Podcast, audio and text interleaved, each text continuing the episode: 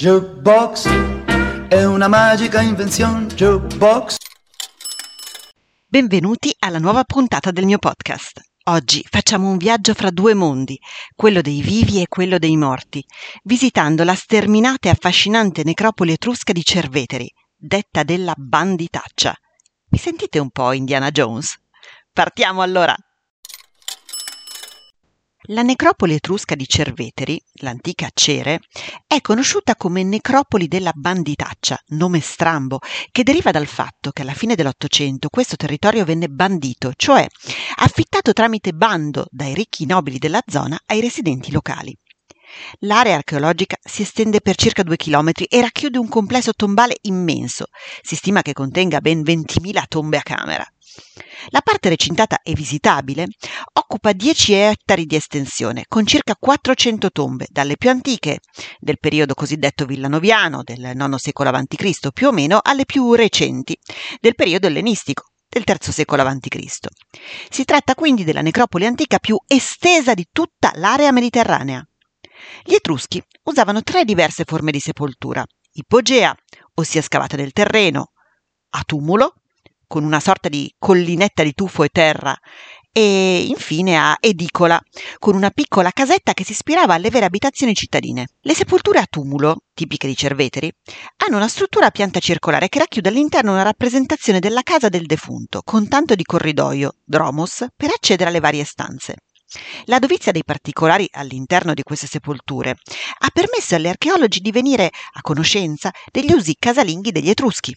Dobbiamo anche ricordare che in molti casi gli Etruschi cremavano i propri morti e, per permettere una vita completa nell'aldilà, creavano delle urne a forma di corpo o, nel caso di persone meno abbienti, dei vasi che avessero almeno le fattezze stilizzate del viso o del busto del defunto. Il materiale preferito era la terracotta, di cui erano abili artigiani, sia nella realizzazione di queste urne antropomorfe dette canopi, sia per i sarcofagi più complessi, come quello famosissimo degli sposi, in cui due nobili coniugi mimano un brindisi alla vita eterna. Poiché gli Etruschi ritenevano assai più felice la vita nell'aldilà che quella terrena, decoravano e arredavano le tombe in modo meraviglioso e, fra le creazioni funerarie più belle, gli archeologi hanno reso visitabile la tomba cosiddetta dei rilievi, a Cerveteri appunto.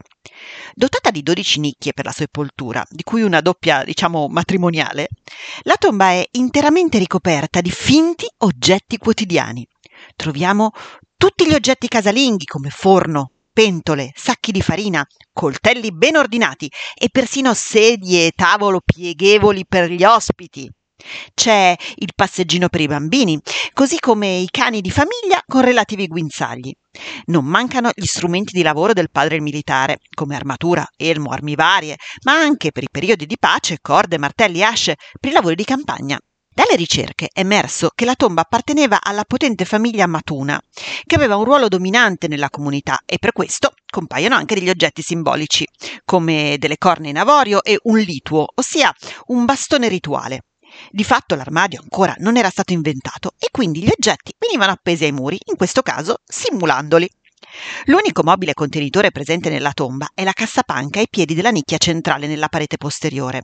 Essa potrebbe essere stata utilizzata per depositare gli oggetti di valore. Il materiale, probabilmente il lino ripiegato sopra questa cassa, veniva utilizzato per la scrittura, ad esempio per testi religiosi o registri familiari. La tomba dei rilievi è quindi una strabiliante casa di pietra in cui ogni cosa ha un posto per rendere comoda e funzionale la vita oltre la vita. Per oggi le nostre storie di arte ed emozione finiscono qui. Ma se ti fa piacere sentirne una alla settimana, iscriviti come follower cliccando sulla piattaforma di audio che utilizzi e mi raccomando, scrivimi le tue curiosità, ma soprattutto le tue richieste e dediche all'indirizzo arjubox.dirtidarti.gmail.com Jukebox si scrive con la J e la K, Jukebox. Comunque trovi il mio indirizzo anche nella visualizzazione della pagina introduttiva che presenta il podcast. Ora ti saluto e spero di riaverti con me nei prossimi episodi. Che la bellezza sia con te.